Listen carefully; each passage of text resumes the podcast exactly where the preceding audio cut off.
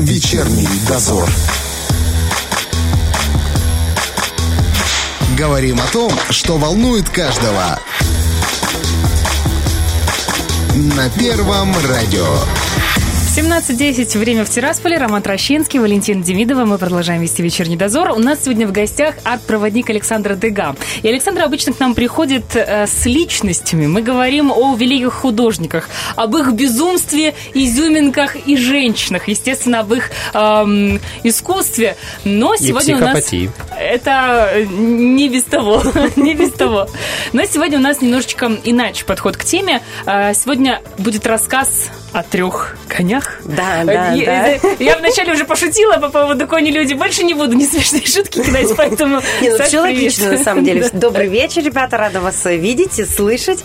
Вот, да, сегодня у нас люди и кони, да. Русский конь или конь в русской живописи. Важная тема, интересная тема, тем более, что есть произведения, связанные именно с лошадьми. И мы сегодня разберем такие два, три произведения с небольшими перерывами, чтобы можно было, так сказать, выдохнуть. Вот. Начнем мы с очень спокойной работы, потом перейдем в более эмоциональные, и третья будет уже такая на пике, в общем. Так, так, все так. По, как по, по драматургии прогуляемся, в общем, чтобы эмоции у нас по накалу, по накалу шли на самый верх. Почему, кстати, вот. ты вдруг решила именно про три вот эти картины? Почему Вообще так, э, так, так, э, у меня были мысли, так, иду к вам, ну, начала перебирать, о чем хочу рассказать. Оказалось, что я об очень многом хочу рассказать, но это, вот я люблю такие моменты, когда в жизни происходит.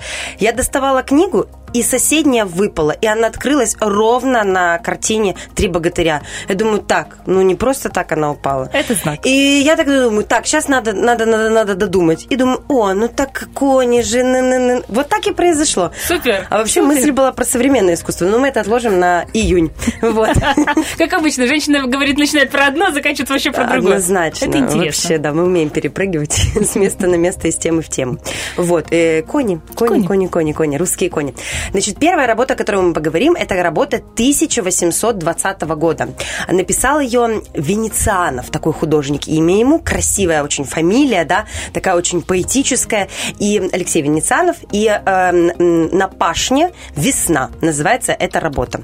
Весна, но такая русская весна, понимаете, когда э, голая земля, когда еще не тепло, еще абсолютно ничего не цветет.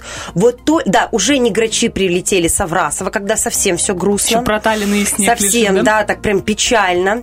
А когда уже снега нет, но еще не пробудились все растения. И вот эта вот работа на пашне «Весна» – это самая, наверное, знаменитая работа Венецианова. И вообще она отражает русскую э, крестьянскую жанровую живопись. И именно Венецианов, тот человек, который не то чтобы ввел на это моду, но он обратил на это внимание, и это стало популярным. Хотя до этого это считалось низким, низким жанром. Угу. Все писали коней как?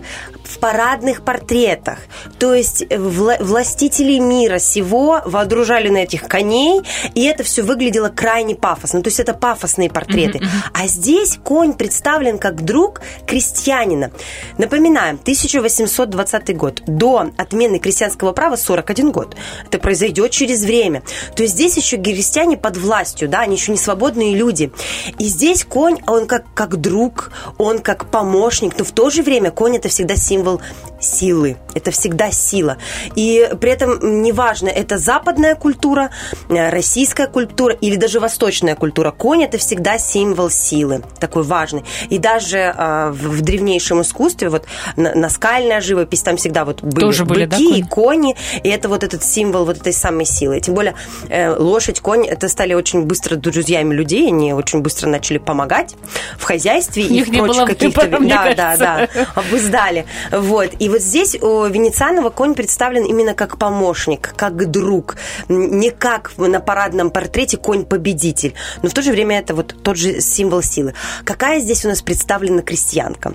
Ну, конечно, это романтический образ, потому что крестьянка, которая вышла на пашню, да, и она держит за бороду двух лошадей, которые пашут землю, эм, это ее романтический образ, потому что она в очень красивом платье. Да, я вот тоже смотрю. Она в роскошном кокошнике, она идет босиком, босиком по холодной весенней земле, земле. Ведь видно, что это еще прохладно. Ну, нету ощущения того, что эта весна уже расцвела, что нам с вами тепло, нам с вами жарко. Тем более это не Приднестровье, это Россия. Да, да, да, да, да. То есть явно, явно другая температура. И вот она такой романтизированный образ. Ее еще можно сопоставить с образом Флоры. Mm-hmm. Смотрите, как происходит. Значит, образ Флоры, да, богини, а она всегда изображалась бок, босой и ногой. Ногой uh-huh. русский художник не мог себе позволить, естественно, но босой мог. И здесь она идет каким-то с таким светлым образом, какой-то такой нежный поступь. И можно летящая представить, да, немножечко. летящая походка. Можно представить, что это вода, да, и вот какой-то образ такой рождения. Вот она идет, и вот за ней, за ней вот, это, вот эти проталины, из которых потом что-то прорастет, то есть есть смысл того, что после, после нее будет рождение природы. Она весна? Да, она весна. Поэтому у нее такой роскошный кокошник прекрасный, у нее такой умиротворенный взгляд. И в отдалении маленький ребенок. Ее или не ее, нам непонятно. Но это тоже символ рождения, символ плодородия. Ведь это весна. И этот ребенок, ну, он сидит в белых одеждах, в белых одеяниях, на холодной земле. Я тоже сразу думаю, ну как так? Мама ну, как бы так? так его не посадила. Но это при этом этом, что это вроде как отсылка к реальной истории крестьянской, это тоже максимально романтизированный образ. Милый этот чистый ребенок в белом одеянии в русском поле играет с деревянными игрушками. Вот, но выглядит это очень прекрасно. И здесь так правильно выстроена композиция, здесь заниженный максимально горизонт, то есть мы немножечко выше, выше этой прекрасной крестьянки, а вдали мы видим композицию. Значит, на переднем плане у нас крестьянка и две лошади, и на заднем плане у нас крестьянка угу. и две лошади. Это не сразу заметно заметно. Да, Но это работает с нашим зрением. Мы как будто бы попадаем в перспективу этой картины. И это работает с нами интересно. Потому что Венецианов, он как-то очень поэтично. Вы знаете, хочется сразу читать какие-то стихи или прозу. Вот это вот ощущение. Да, да, да, да. Вот, вот что-то вот Есенина, что-то что такое про Русь. Вот сразу вот все это, все это рождается у нас. При том, что она выглядит прекрасно. Немного хочу рассказать о самом Венецианове. Вообще, сам этот художник был, ну, если таким нашим сленгом сленгом сказать, абсолютным клерком, чиновником своего времени, который занимал госслужбу и всю свою жизнь прослужил на такой обычной работе и только когда ушел в отставку, полноценно ушел в творчество. Да, он когда работал на госслужбе, он тоже писал, но он писал в основном портреты. Это то, на чем можно было заработать. А эта живопись, она не приносила большого дохода. Только на портретах можно ну, позволить себе достойно существовать. При этом его портреты хорошо продавались. Например, император Александр Александр Первый покупал у него несколько его работ за тысячу рублей, за три тысячи рублей. То есть это за достойные деньги все это покупалось. А портрет э, родственников работы брал? Он портрет... Или просто? Я имею в виду выбор. Александр кого покупал? Своих. Своих, своих кто поближе, да, да, да, да, да, да, кто поближе. Вот. И он э, каким-то образом мог существовать, но знаете, как э, писал, любить писал отрадно, именно деревенскую жизнь. У него была прекрасная его жена, две дочери. Жена очень рано его покинула, и для него это была такая великая тоска. И это в его крестьянских работах чувствуется. Вообще, мне кажется, тема крестьянства, в ней всегда, всегда чувствуется тоска. Но оно и оправдано Оправ... на самом Абсолютно деле. оправдано. И вот в нем это все, оно... Он же не был был э, такого боярского рода, нет, он был скорее купеческого рода, поэтому ему это было все очень понятно. И он в какой-то момент переехал из столицы вообще в деревню. И последнюю свою часть жизни он прожил в деревне, ему это все очень понятно. Он всю эту историю хорошо знает. Еще один такой важный момент, который хочется рассказать о Венецианове, он не только на э, заработанные деньги, да, вот содержал себя, он помогал э, юным художникам. Он создал свою школу, ее еще называли Венециановская, тоже звучит очень по-европейски, хотя это русская школа. И он помогал не просто начинающим художникам, а художникам-крестьянам. И он уговаривал их, э, боже, слово владелец звучит отвратительно, как бы это красиво перефразировать? Хозяин? Э, да. Ну, в общем, он уговаривал этих людей, которые владели данным крестьянам, дать им вольную, потому что он видел в них способность способности. И если они противились, то он выкупал их за свои деньги. Вообще, конечно, это Очень потрясающе. благородный человек. Да. Очень благородный человек. Очень странно, что мало о нем известно. Мало, мало. Есть... Э, Потому что нет хоррора. Понимаете? А-а-а. Вот этого а, самого, любит Рома. Да, да, да, да. Психологизма не хватает, драмы нет. Жалко. Просто человек родился, работал э, э, на такой клерковской работе и творил для души. Немного продавал. И помогал кому-то. Ну, не сошел с ума, нет, не прохоронил пятерых жен, понимаете, скучновато. Но, ну, для, для обычного зрителя, да, да, да хочется чего-то такого, да. А тут просто прекрасный, благородный человек. У него, кстати, есть очень красивый портрет, где он такой интеллигентный, в очках. Сразу чувствуется в этом какая-то порода. И вот он, да, вот он до конца своих дней помогал юным художникам, он их учил, и он всегда любил писать с натуры, он любил писать природу, людей, крестьян, и все это очень душевно. Да, в этом есть тоска, но в этом русский дух.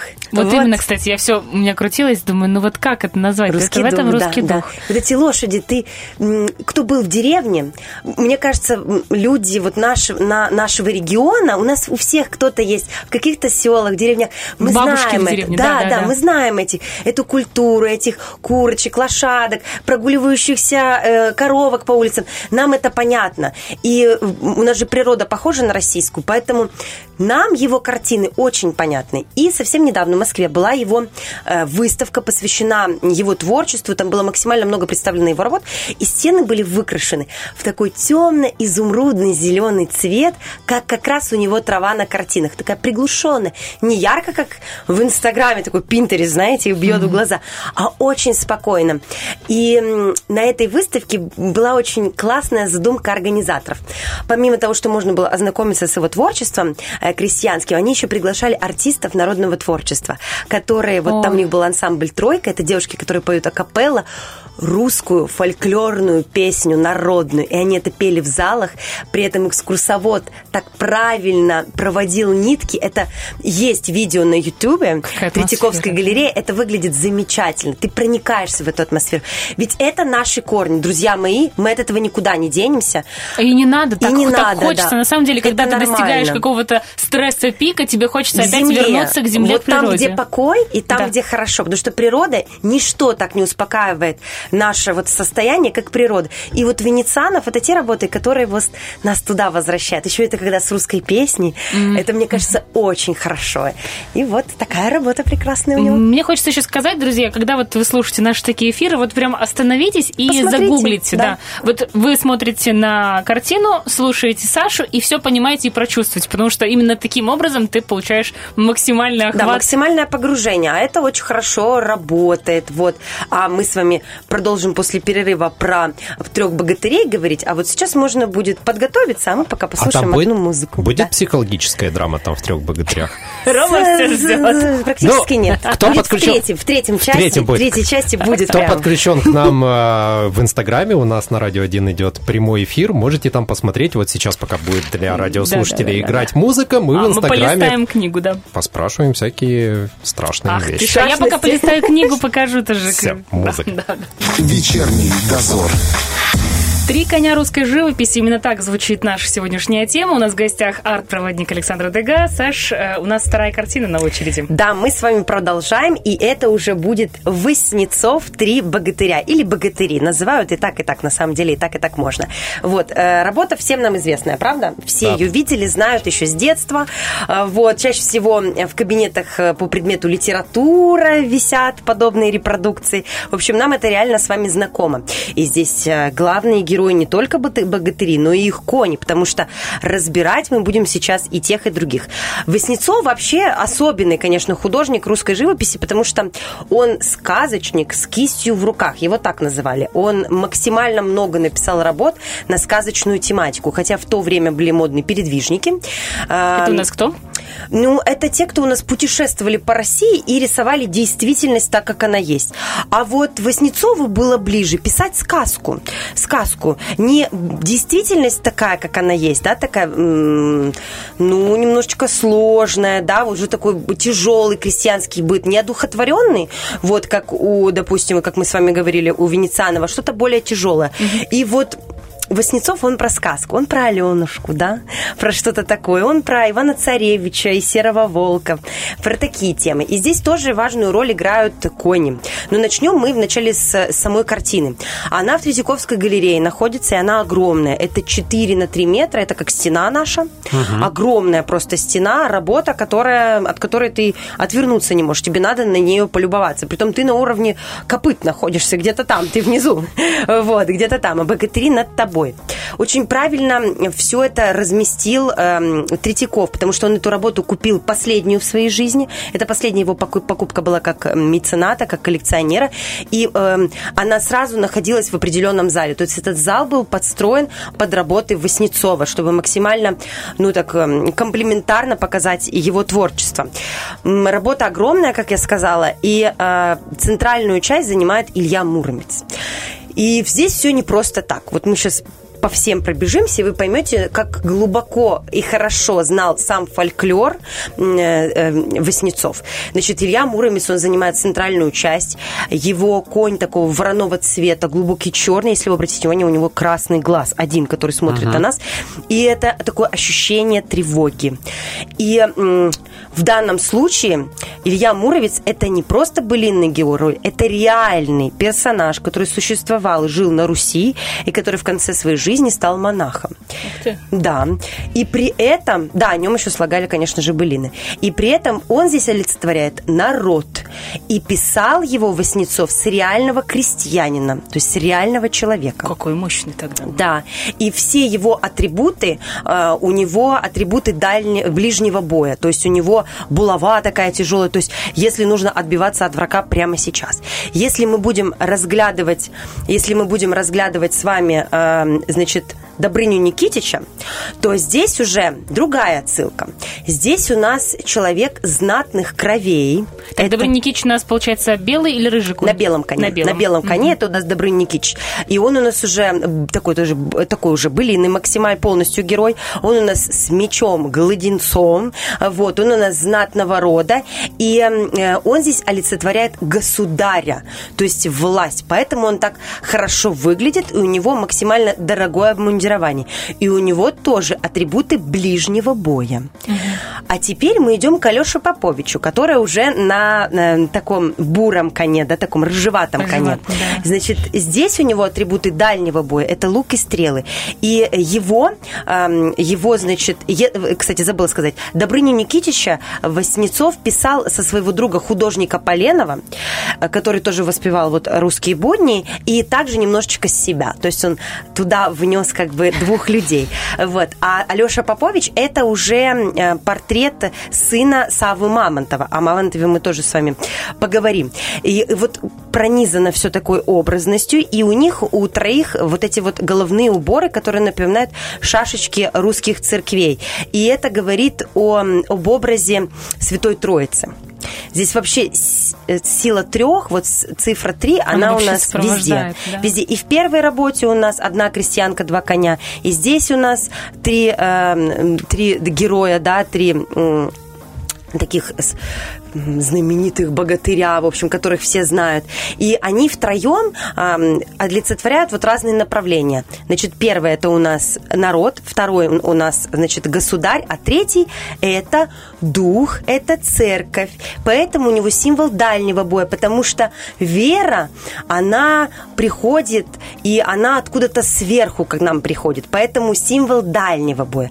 А государь, он бьется вместе со своим народом, поэтому символ орудия у них ближнего боя. Сколько же есть вот такие, вот такие вот закрутки. Но вот у последнего такой взгляд игривый в сторону. Ты ее прям первый а раз сейчас, заметила. Сейчас расскажу. И лицо Алеша Попович, слегка. Алеша Попович, помимо всего, еще имеет в своем реквизите гусли. То есть он, во-первых, самый молодой из всех, самый веселый, и он немножечко, немножечко неуверенный. Его конь единственный, кто немножечко озирается.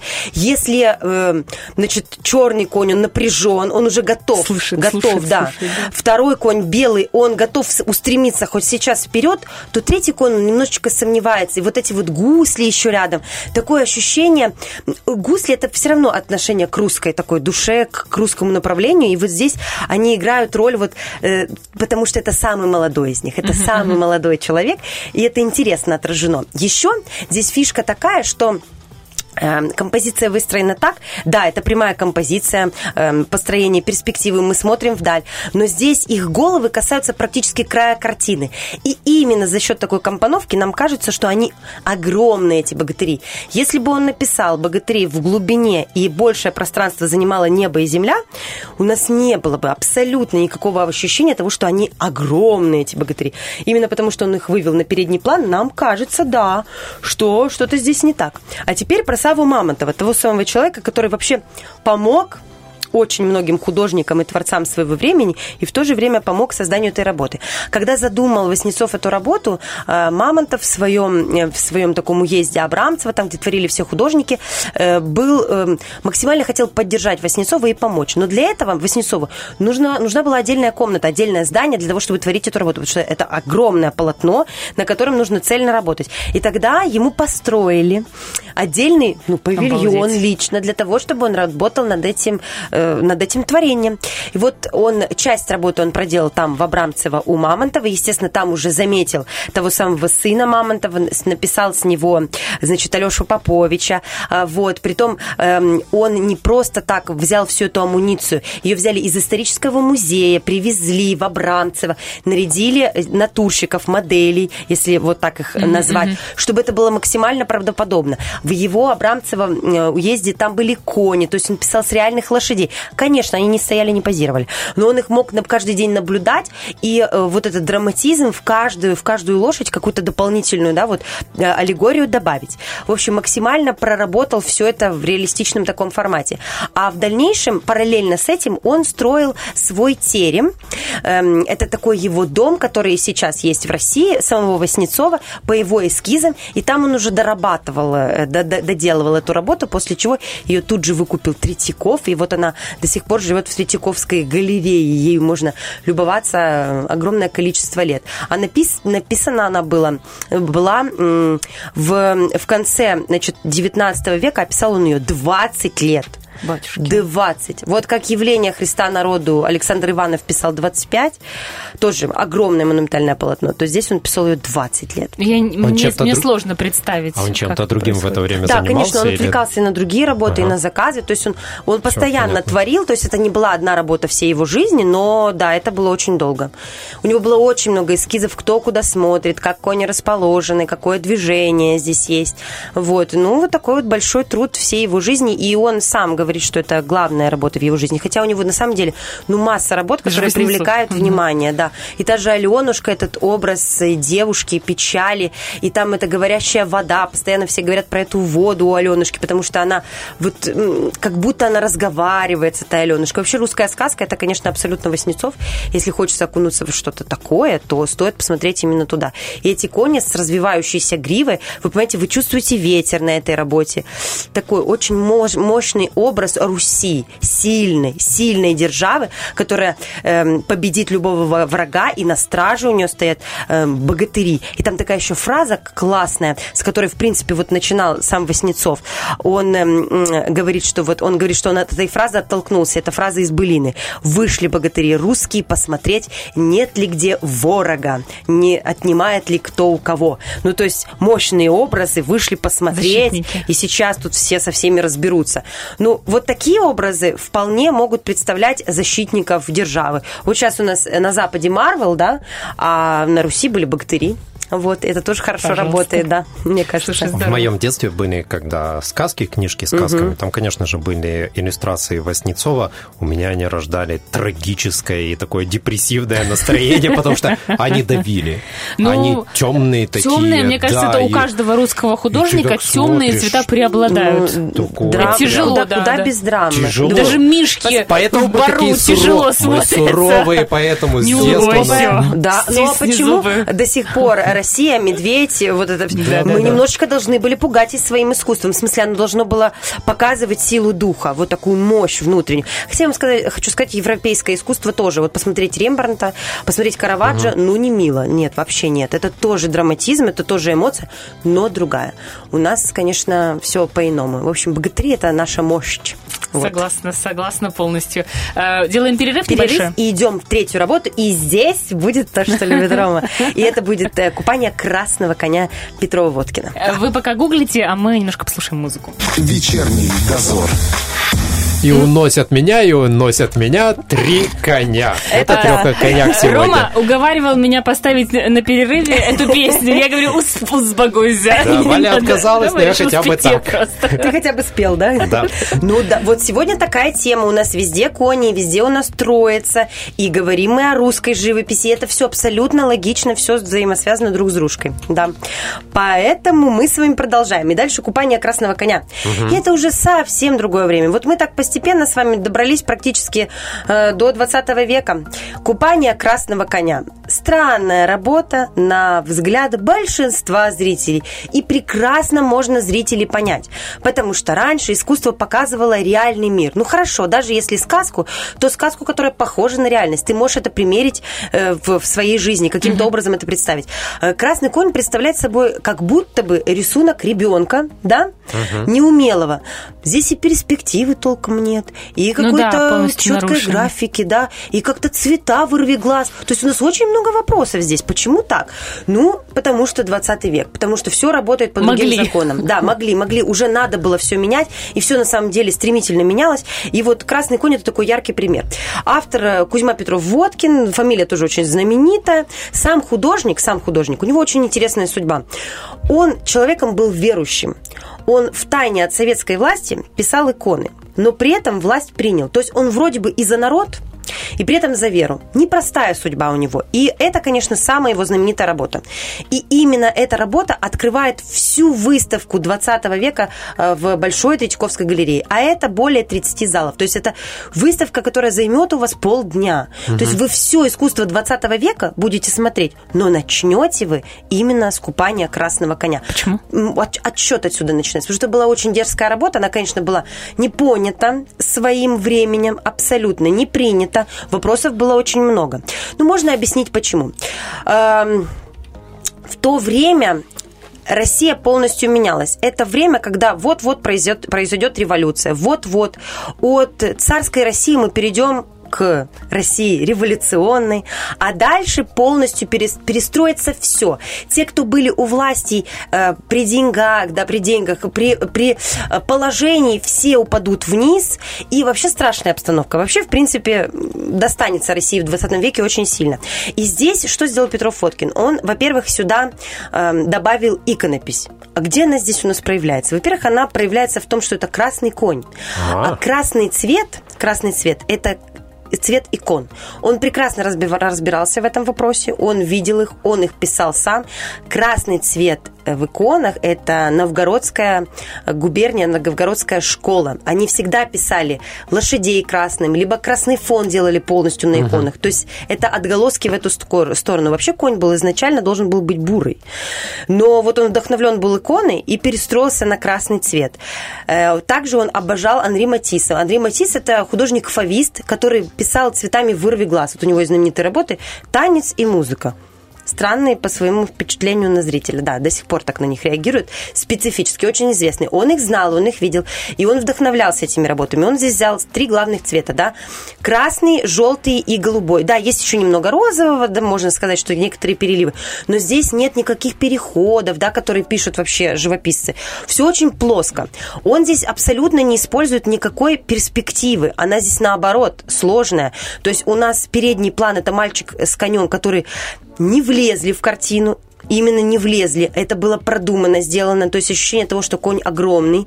И здесь красный конь олицетворяет может олицетворять в, в глазах смотрящего и Красную Армию, и Россию, которая мчится сама, не понимая куда, потому что глаза у коня именно такие, а мальчик вообще не понимает, куда он попадет. И он здесь обнажен не просто так. Да, купание коней ребята обнажены, но здесь смысл в том, что русский человек не понимает, он гол перед своим будущим, он не понимает, что с ним будет. И вот Водкин это предчувствовал. Опять-таки, здесь три коня разных цветов. Красный конь – это символ один, белый конь – это может быть символ и белой армии, также это может быть символ непонимания будущего, потому что у коня очень перепуганные глаза у белого. Он не знает, что происходит. А розовый конь, по некоторым предположениям, говорят, что это отсылка к теме рая. Рая. Райский цвет. Да. Ничего очень, себе. Очень непро- непростая такая отсылка. То Хотя... есть, по сути, э, искусствоведы не знают, но могут только догадываться. Ну, вообще, да, разбирали ее по частям. Он не оставил каких-то точных э, описаний своей работы. Можно еще не то время, прям скажем, Не то время, никто не, не расписывал, да. да. Если в эпоху Возрождения просто э, каким-то образом все было подвязано на религию и можно было распознать, то здесь уже современное искусство, да, 20 века, и тут надо было уже самому добираться до вот этих самых образов. И здесь еще очень интересная фишка. Передний план у нас анфас, и это даже не перспектива, это просто плоско. А как раз что делает иконопись? Иконопись работает с плоскостью. Все иконы со всеми ликами, они плоские. Там нет прямой перспективы, там перспектива обратная. Это значит, что не вы смотрите в картину, а картина смотрит в вас. Вот когда мы смотрим на икону, там нет глубины. Угу. Икона в вас заходит. Вот Воткин сделал примерно это же. С другой стороны, задний план план. Это у нас округлое озеро. И это у нас уже циклическая такая круговая перспектива. То есть есть ощущение, что вы смотрите на работу сверху. Угу. При этом передний план плоский. Это сложное построение. Такого до него никто не делал. Это был с какой-то части новаторства. И вода написана так, как выглядит ткань. То есть мы не понимаем, что это вода. Это похоже на какую-то ткань. Немножечко какая-то даже аппликация визуально воспринимается неоднозначно. Самого молодого человека он написал то ли с Набокова, самого Набокова, да?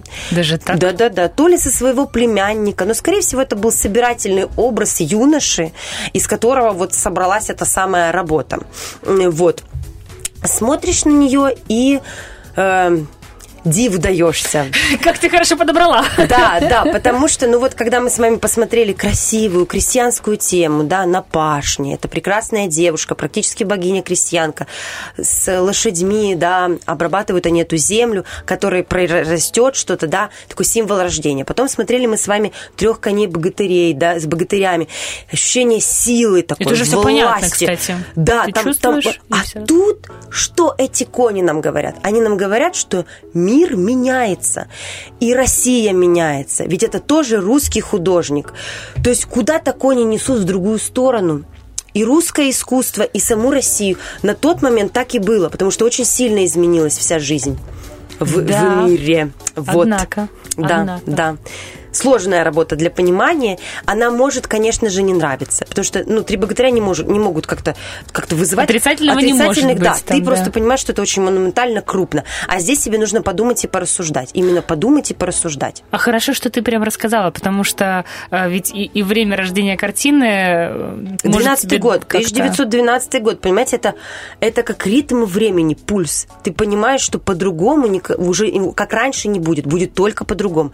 И дальше искусство искусство будет все сложнее и сложнее. Каждый художник будет работать более сложными какими-то позициями, а, более непонятными, и при этом искусство будет уходить в примитивизм. Оно не будет визуально с плане техники выглядеть сложно. Оно mm-hmm. будет, наоборот, казаться очень простым. Это будет раздражать. И вот потом уже появится Малевич, наш с вами любимый. Mm-hmm. Потом mm-hmm. уже Кандинский. И все эти супрематизм, все эти простые формы, квадратные крестьяне, разобранные в треугольнике скрипки, все это будет позже. Шагал с летающими козами и влюбленными в небесах. Но вот так вот сложно, сложно и непонятно шагнул именно Петров Водкин. Хотя, да, мы знаем его действительно практически по одной работе. Вот, вот по этой, да. Хотя у него есть и другие есть и другие. У него есть крестьянки, которые выглядят... Э, будет у вас время, загуглите. У него есть прекрасные три крестьянки, которые похожи на э, девушек де, на лейке, сошедшие с икон. Там три крестьянки с такими э, с такой кожей, э, как с иконы. И вот они идут э, по улице, у него есть мама, кормящая ребен- ребенка, и это как Мария с младенцем Иисусом. Слушай, ну правда, да, вообще прямо. То есть только, он, только советская. он вот тему христианства никуда от себя не убрал, она внутри него.